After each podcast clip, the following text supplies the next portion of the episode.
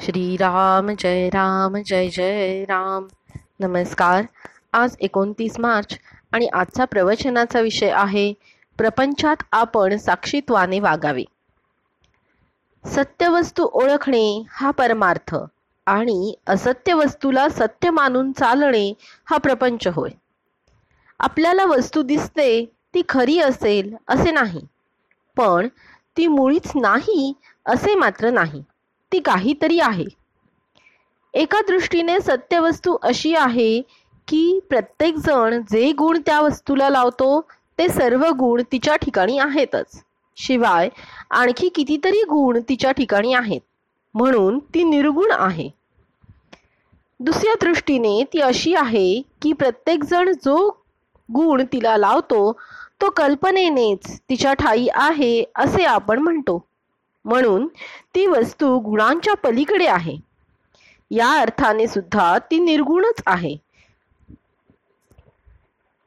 जशी आपल्या देहाची रचना तशी सर्व सृष्टीची रचना आहे. देहातले पंचकोश सृष्टीमध्ये देखील आहेत. फरक एवढाच आहे की देहामध्ये ते मूर्त स्वरूपात आहेत आणि सृष्टीमध्ये ते अमूर्त स्वरूपात आहेत. भगवंताला एकट्याला कर्मेना म्हणून तो एकाचा अनेक झाला.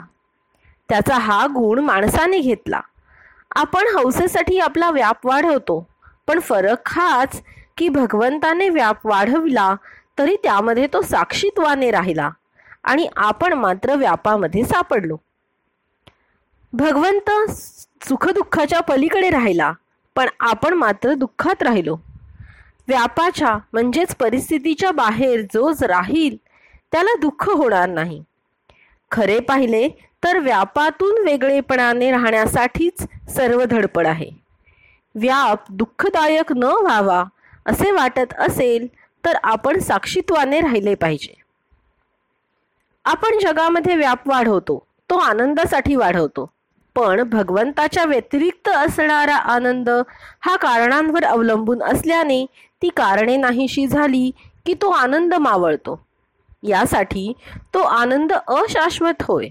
म्हणून खरा आनंद कोठे आहे? ते पहावे.